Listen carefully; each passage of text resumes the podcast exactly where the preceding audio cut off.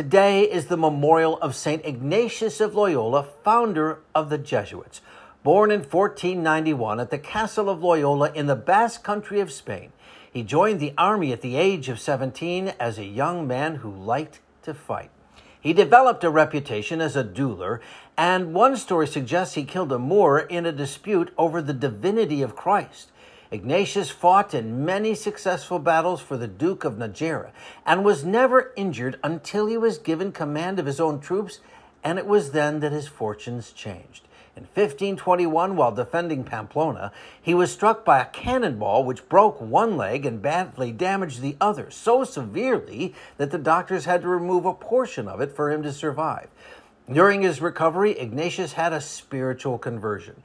Reading extensively about the life of Christ and the saints, he was especially moved by De Vita Christi by Rudolph of Saxony, which requires the reader to place themselves at the scene of every gospel.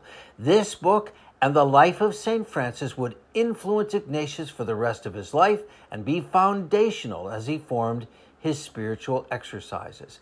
In fifteen twenty-four, after seeing Our Lady in a vision, he made a pilgrimage to Montserrat near Barcelona, where he took his sword and laid it before an image of the Blessed Mother.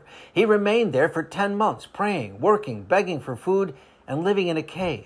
Ignatius also had visions which would become part of his spiritual exercises. He went on to finish his education, rooming with Peter Faber and Francis Xavier, teaching them his spiritual exercises, and soon others joined them. They went to Rome, asking the Pope, Pope Paul the Third, to start a new order, and that permission was granted.